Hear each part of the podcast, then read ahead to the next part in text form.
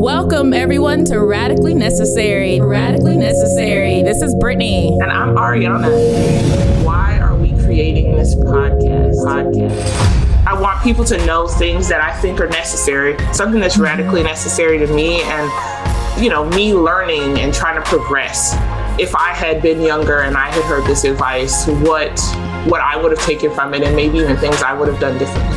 Absolutely. It's really important to note for both of us that we did a lot of work in advocacy um, in the criminal justice system and in mental health. And so we've seen a lot of things and we've seen a lot of life.